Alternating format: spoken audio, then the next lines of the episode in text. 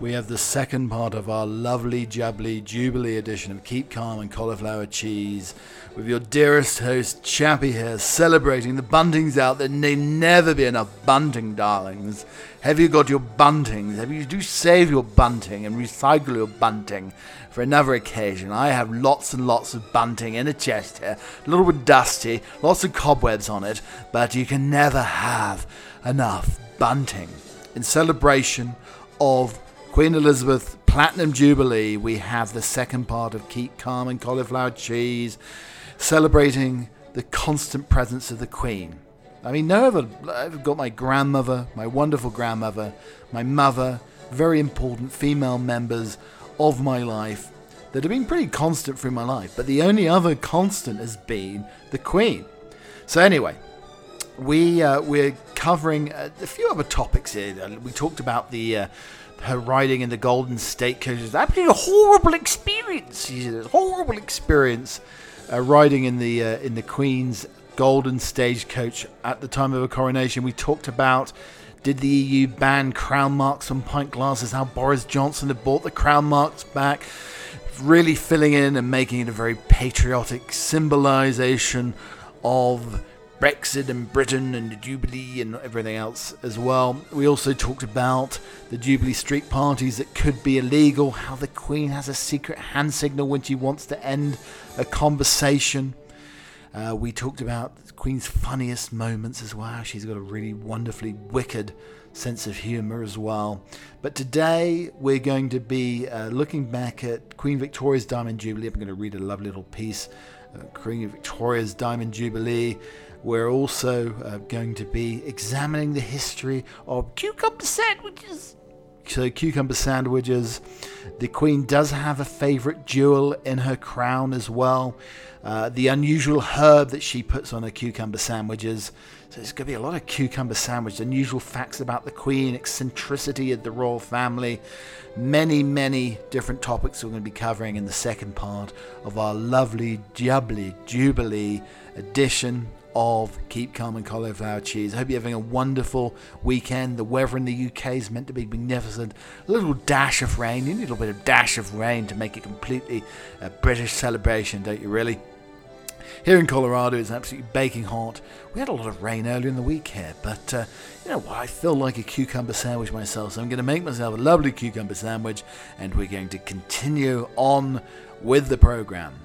We kick off with a few facts about the Queen here. She has been the Queen of England for 70 years. She had a Diamond Jubilee, and now it is a Platinum Jubilee. Over the course of her reign, there has been 13 different US presidents. We've had 7 Roman Catholic popes. We've had 13 British prime ministers. Tony Blair was the first prime minister to be born during her reign. She's so special. She doesn't have a driver's license, a license plate, or a passport. The Queen is the only living person in Britain who is allowed to drive without a license or a license plate in her car. And since all British passports are issued in her name, she doesn't need a passport to travel around the world either. These are so many of the perks of being the Queen of England. She owns swans as well as every sturgeon, porpoise, whale and dolphin in the UK. Besides being the Queen of 16 different countries, in 2005 she claimed ownership of 88 cygnets, young swans, and she owns each and every single sturgeon, whale and dolphin swimming in the United Kingdom waters. This is because in 1324, a statute declared by King Edward II states, also, the King shall have whales and dolphins taken in the sea or elsewhere within the realm, meaning that any of these animals captured within 3 miles of the shores of the United Kingdom are claimed on behalf of the Crown. She sent the first email before you did. On March the 26th, 1976, the Queen sent her first email from a British Army base while participating in a network technology demonstration at the Royal Signals and Radar Establishment in Malvern, England. The email was transmitted over the ARPANET, the forerunner of the internet as you know is today, which means she was the first head of state to use electronic mail. Corgis are clearly her favourite breed. The Queen has owned over 33 different corgis during her reign, with her first dog being Susan, who was given to her as a present on her 18th birthday. Many of the later corgis are actually descendants of Susan, but she loved her first pup so much. As a matter of fact, the Queen is such a big corgi fan, she actually demoted a footman for giving one of her corgis whiskey. Another fun fact, Elizabeth also introduced a new breed of dog, the Dorgie, after one of the corgis mated with Princess Margaret's dachshund Pipkin. She also knows how to change a spark plug. When Elizabeth was 18 years old, she joined the Women's Auxiliary Territorial Service during World War II and proudly put on a pair of coveralls and trained as a mechanic and a military truck driver. This would make her the only British monarch in history to be trained to change a spark plug and the only female member of the royal family to ever enter the armed forces. I just want to reflect quickly on the other longest monarch before Elizabeth. Queen Victoria's Diamond Jubilee is a beautiful piece written. I'm going to read a little bit to reflect on that. Queen Victoria's Diamond Jubilee began solemnly with a family Thanksgiving service at Windsor Castle on Sunday, June the 20th, 1897, the 60th anniversary of her inheritance to the throne. The following day, the Queen returned to London to find a sea of colour had washed over the city's soot-coated streets. Union Jacks draped from house balconies, festoons of flowers and rainbows of bunting soared overhead. The explosion of hues reflected a country bursting with patriotic pride. The streets, the windows, the roofs of the houses were one mass of beaming faces and cheers that never ceased, the Queen wrote in her journal. That night at Buckingham Palace, Victoria sat next to Archduke Franz Ferdinand, whose assassination would spark World War I. As the tired Queen turned in for the night, thousands of Britons eager to watch the grand procession at St. Paul's Cathedral the next morning slept in the parks outside the palace walls. The dawn broke on the overcast morning of Tuesday, June the 22nd, which had been declared a public holiday. Hundreds of thousands of people crowded the London sidewalks in anticipation of the royal parade. Vendors hawked souvenir Jubilee flags and programmes. A human fence of soldiers, their bayonets protruding like pickets, walled off the route of the 6-mile procession. Before the 17-carriage convoy carrying the royal family and leaders of Britain's dominions departed Buckingham Palace, Queen Victoria, with a touch of a button, sent an electronic message to her vast empire. Her telegraph message would have been tailor-made for today's Twitter sphere. From my heart, I thank my beloved people. May God bless them. Victoria Regina. At 11:15 a.m., a cannon fired in Hyde Park to announce the monarch's departure from the palace. The roar of the cannon must have forced the clouds into retreat as the sun suddenly began to splash the streets of London. So we have some traditional Platinum Jubilee garden party games. Why not try hopscotch? Kept many children occupied as you needed was chalk and object to throw. We've enjoyed playing hopscotch together as it's great for a bit of fun, exercising, practicing numbers, aiming, and indeed balance. There's also the game jacks. It's easy to pick up. All you need to throw the jacks, plastic or metal pieces with 4 to 6 legs, into your playing circle so they scatter a little with a bouncy ball. Throw the ball into the air and at the same time try to bounce up a jack before catching the ball again. Keep going until you don't pick up a jack or miss catching the bouncy ball, and then it's the next player's turn. Also plenty of different marble games as well, probably best suited for older children who understand the safety breathing that marble shouldn't be put into your mouths. Whether you build a marble run or play the classic marble game by drawing chalk circle on the ground and trying to knock as many marbles out of the chalk circle as possible with your rolling marbles. Why not have a game of snakes and ladders, originated in India as a family dice game and brought to the UK in Victorian times. Ladders represented generosity and faith, and the snakes were seen as vices, suckers, murder and theft. By the 1940s, the majority of the Indian cultural references had been replaced with British images, but the snakes have been retained. Also, a game I've never heard of, Sorry, developed in Southamptonshire in 1929. The idea of the game is to get all your pieces or pawns from the start of the home box. The pawns are moved in relation to the draw of a card from the deck of cards, and then you can move the pawns either forwards or backwards depending on the draw of the card. So in the Times, they have talked about the Platinum Jubilee drinking game. The goal is this Platinum Jubilee should be for all Her Majesty's drinking subjects to indulge at the same pace to achieve oblivion in a beautifully communal fashion. This requires discipline, structure, and a clear defined set of guidelines for when exactly to raise the glass. Okay, so you need to take a sip of drink whenever the Queen points at a horse, somebody turns to you to say, say what you like about this country, but we do this kind of thing bloody well, don't we? Before entering a kind of blissful trance state because we've seen a 12-gun salute. Or you could hear any celebrity TV personality or radio host describe the Queen as amazing, take an extra sip if they just follow up with an even more specific, just amazing. You can also hear anybody scoff. I mean, who would you rather have? President Blair? Take an extra sip if anybody, possibly younger relative, replies, only if that's what the people wanted. It's called democracy. Take an extra sip if a frosty silence descends. Anybody asks, which is it again regarding Beatrice and Eugenie? Also, some soggy Crown members packing them all tell a TV reporter that a bit of rain isn't going to stop them from showing the Queen how much she means to them. Extra sip if they just add just amazing. Your dad says actually it's called the Union flag, not the Union Jack. Take two sips whenever you see a local business using its product to create an eerie likeness of the Queen, e.g. a butcher who creates an absolutely chilling window display featuring the Queen's face assembled from sausages, chops, mince and other bits of raw meat.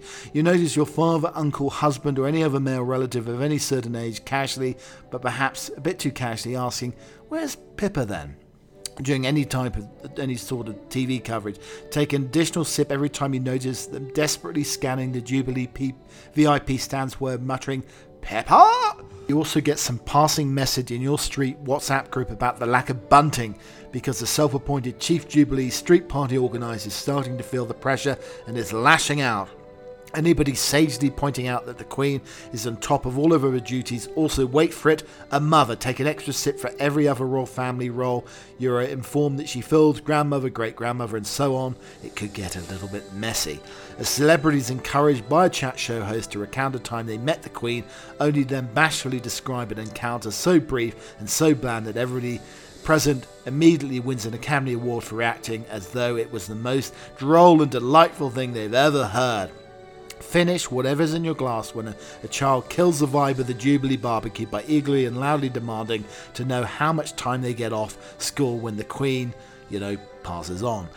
During the EastEnders cameos, Charles and Camilla stop in the Queen's Vic to order a drink at the bar, and then Danny Dyer draws upon every last ounce of acting talent to produce a double take so powerful and profound that the sheer force of his earth axis tilts by 2 degrees.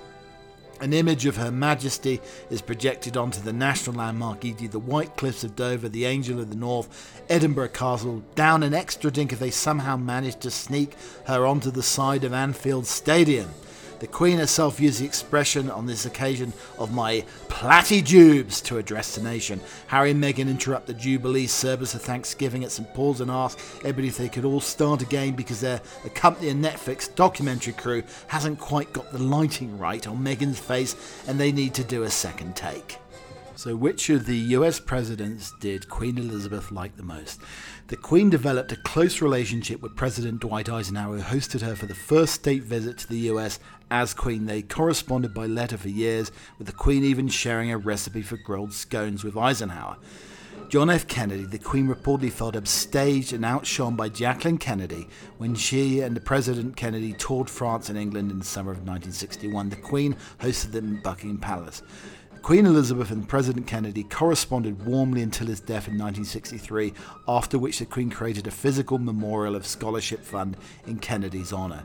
President Nixon met the Queen multiple times in his position as first Vice President, reportedly tried to fix his daughter Tricia up with Prince Charles, the Queen's oldest son. Gerald Ford hosted the Queen and Prince Philip for a state dinner.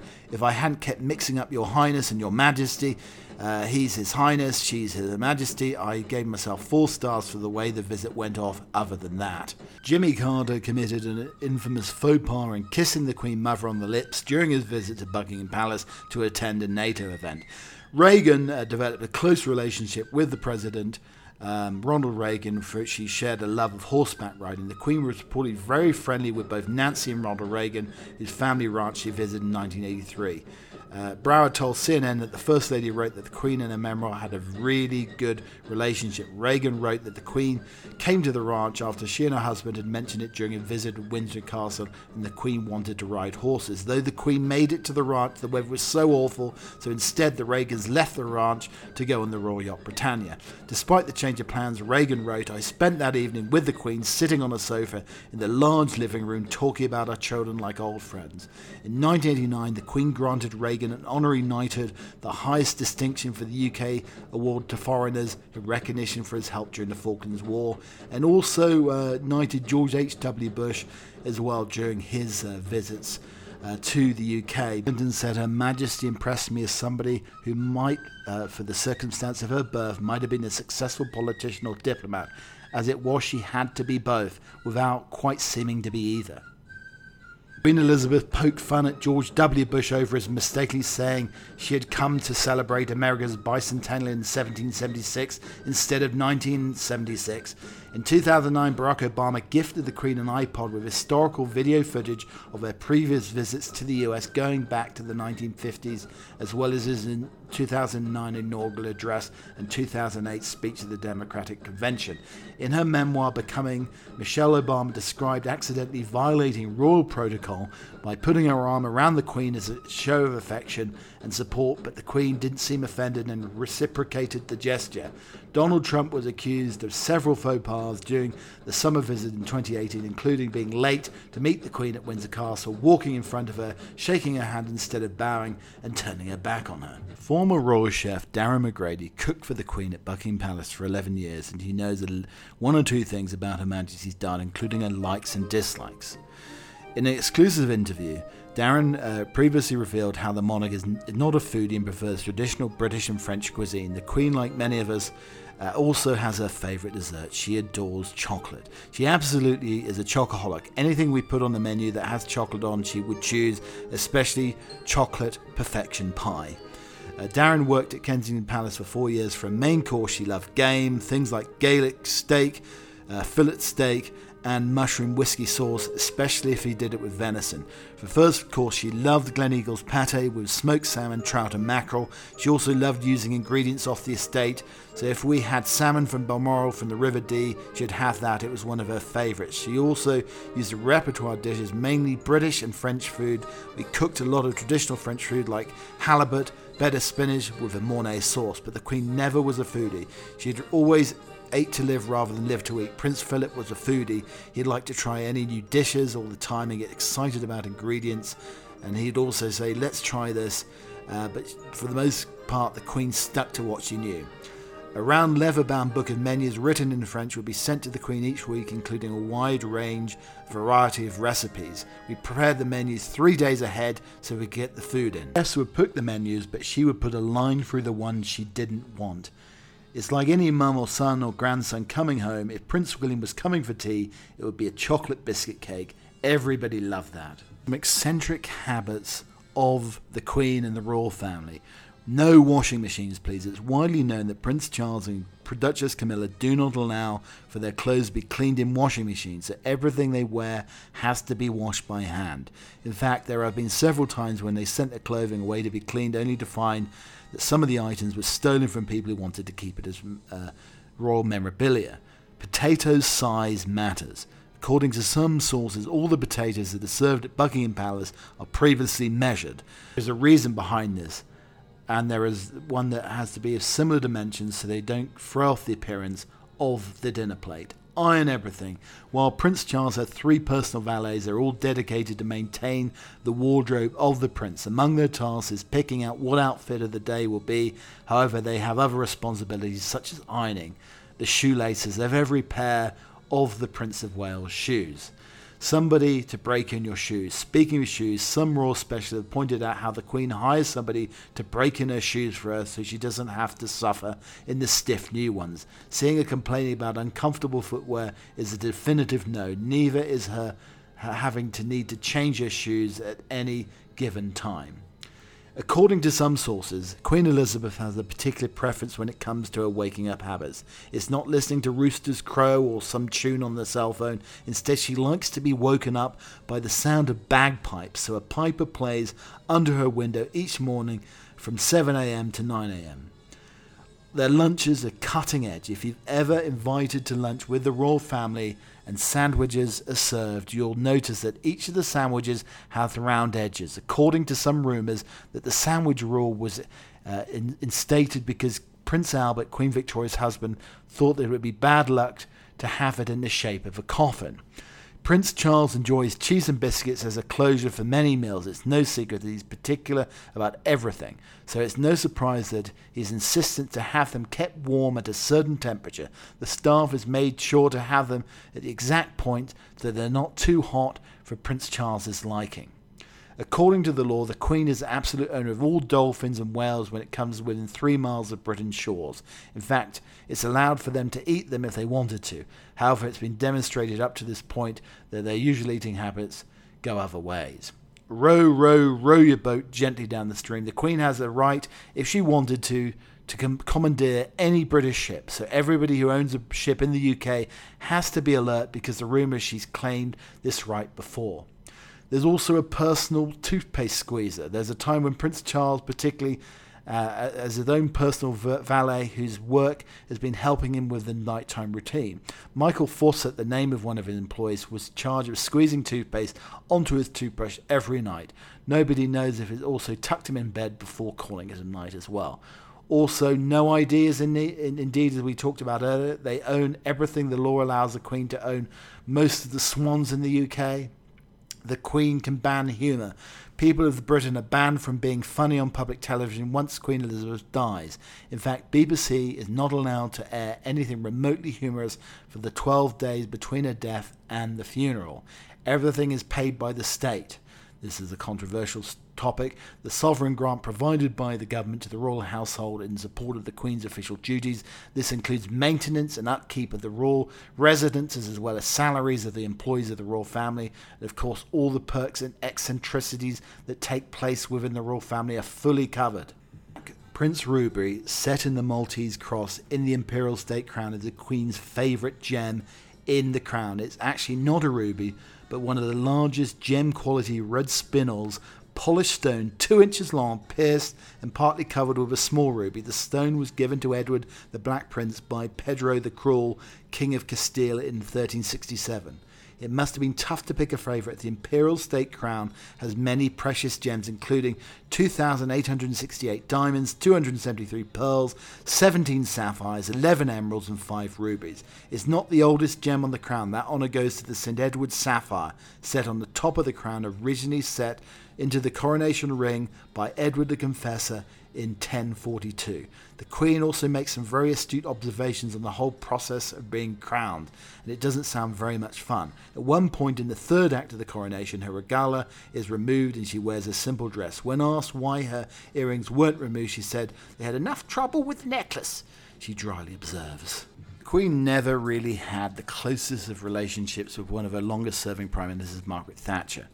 In fact, Thatcher never seemed to enjoy herself at Balmoral, the Queen's Scottish home, and had a famously tense relationship with the Queen.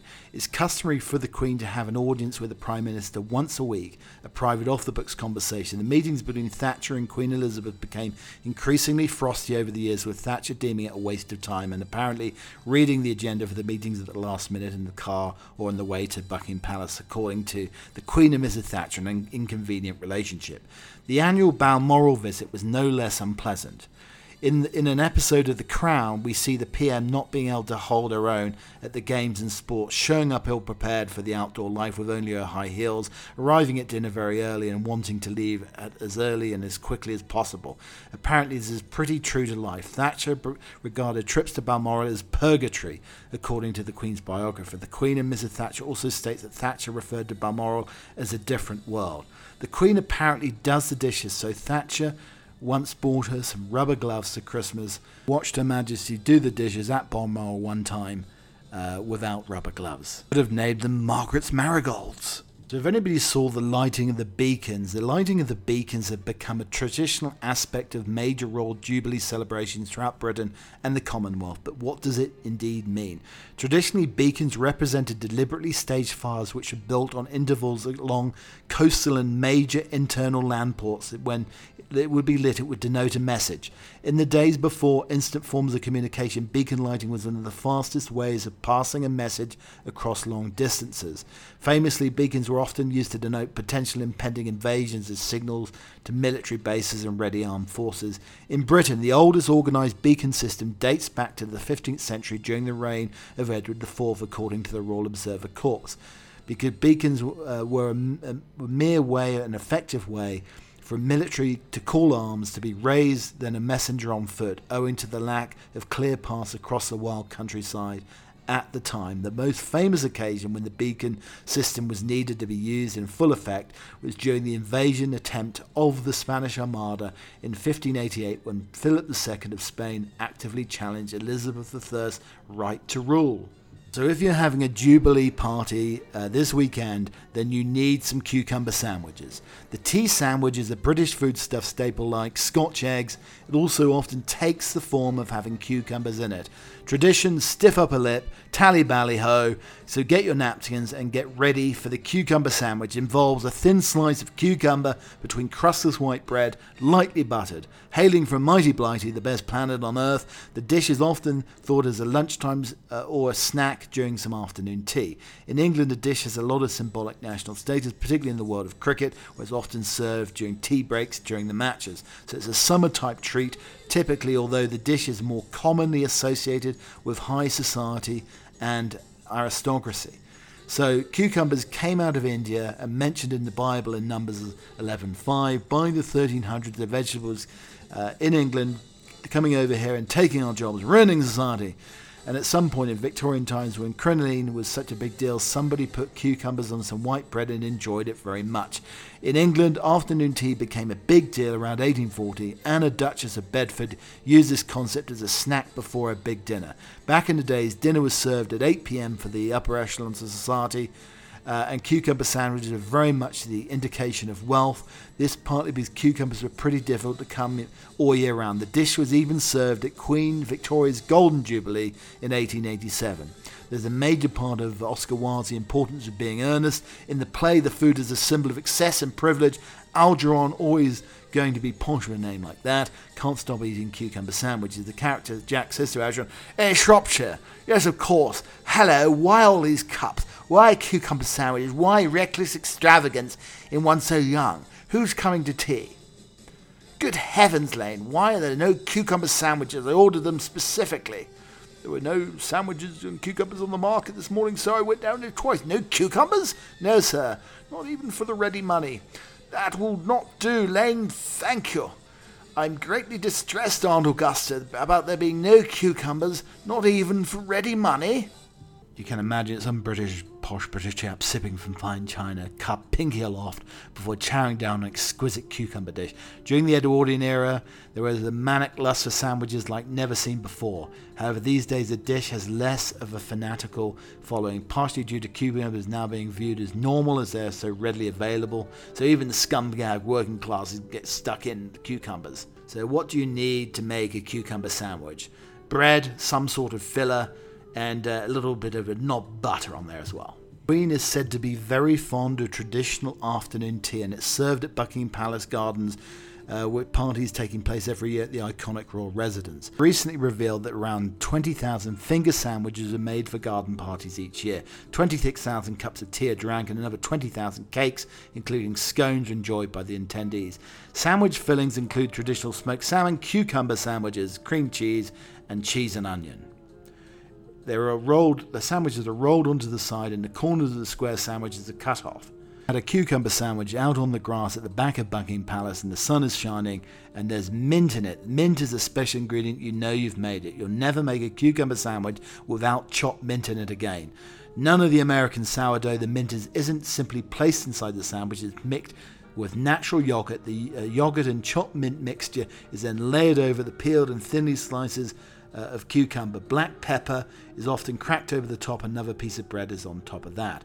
Another sandwich that is seen on the Royal Afternoon Tea Stand is egg mayonnaise, an absolute classic. The Royals are fans of gammon, ham and Dijon mustard sandwiches too. The Queen herself loves jam penny sandwiches, and according to the Royal Chef is said to eat them every time she has afternoon tea. They're simply white bread jam sandwiches with jam made from Balmoral strawberries, sandwiched together and then cut into circles using a cutter.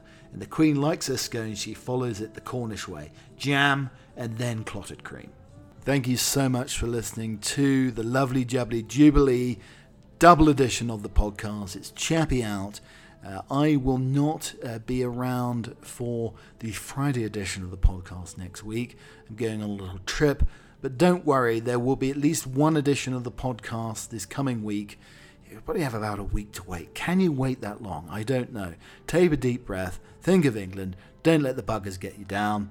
And remember this though, on the Jubilee celebrations, the Platinum Jubilee celebrations, you're thinking about the Queen and what she's done over the last 70 years and what she stands for. Integrity, hard work and selflessness are her key qualities and are never needed more than today. That's why, as a nation and around the world, the nation should rejoice in her long reign. Thank you for listening. Cheerio.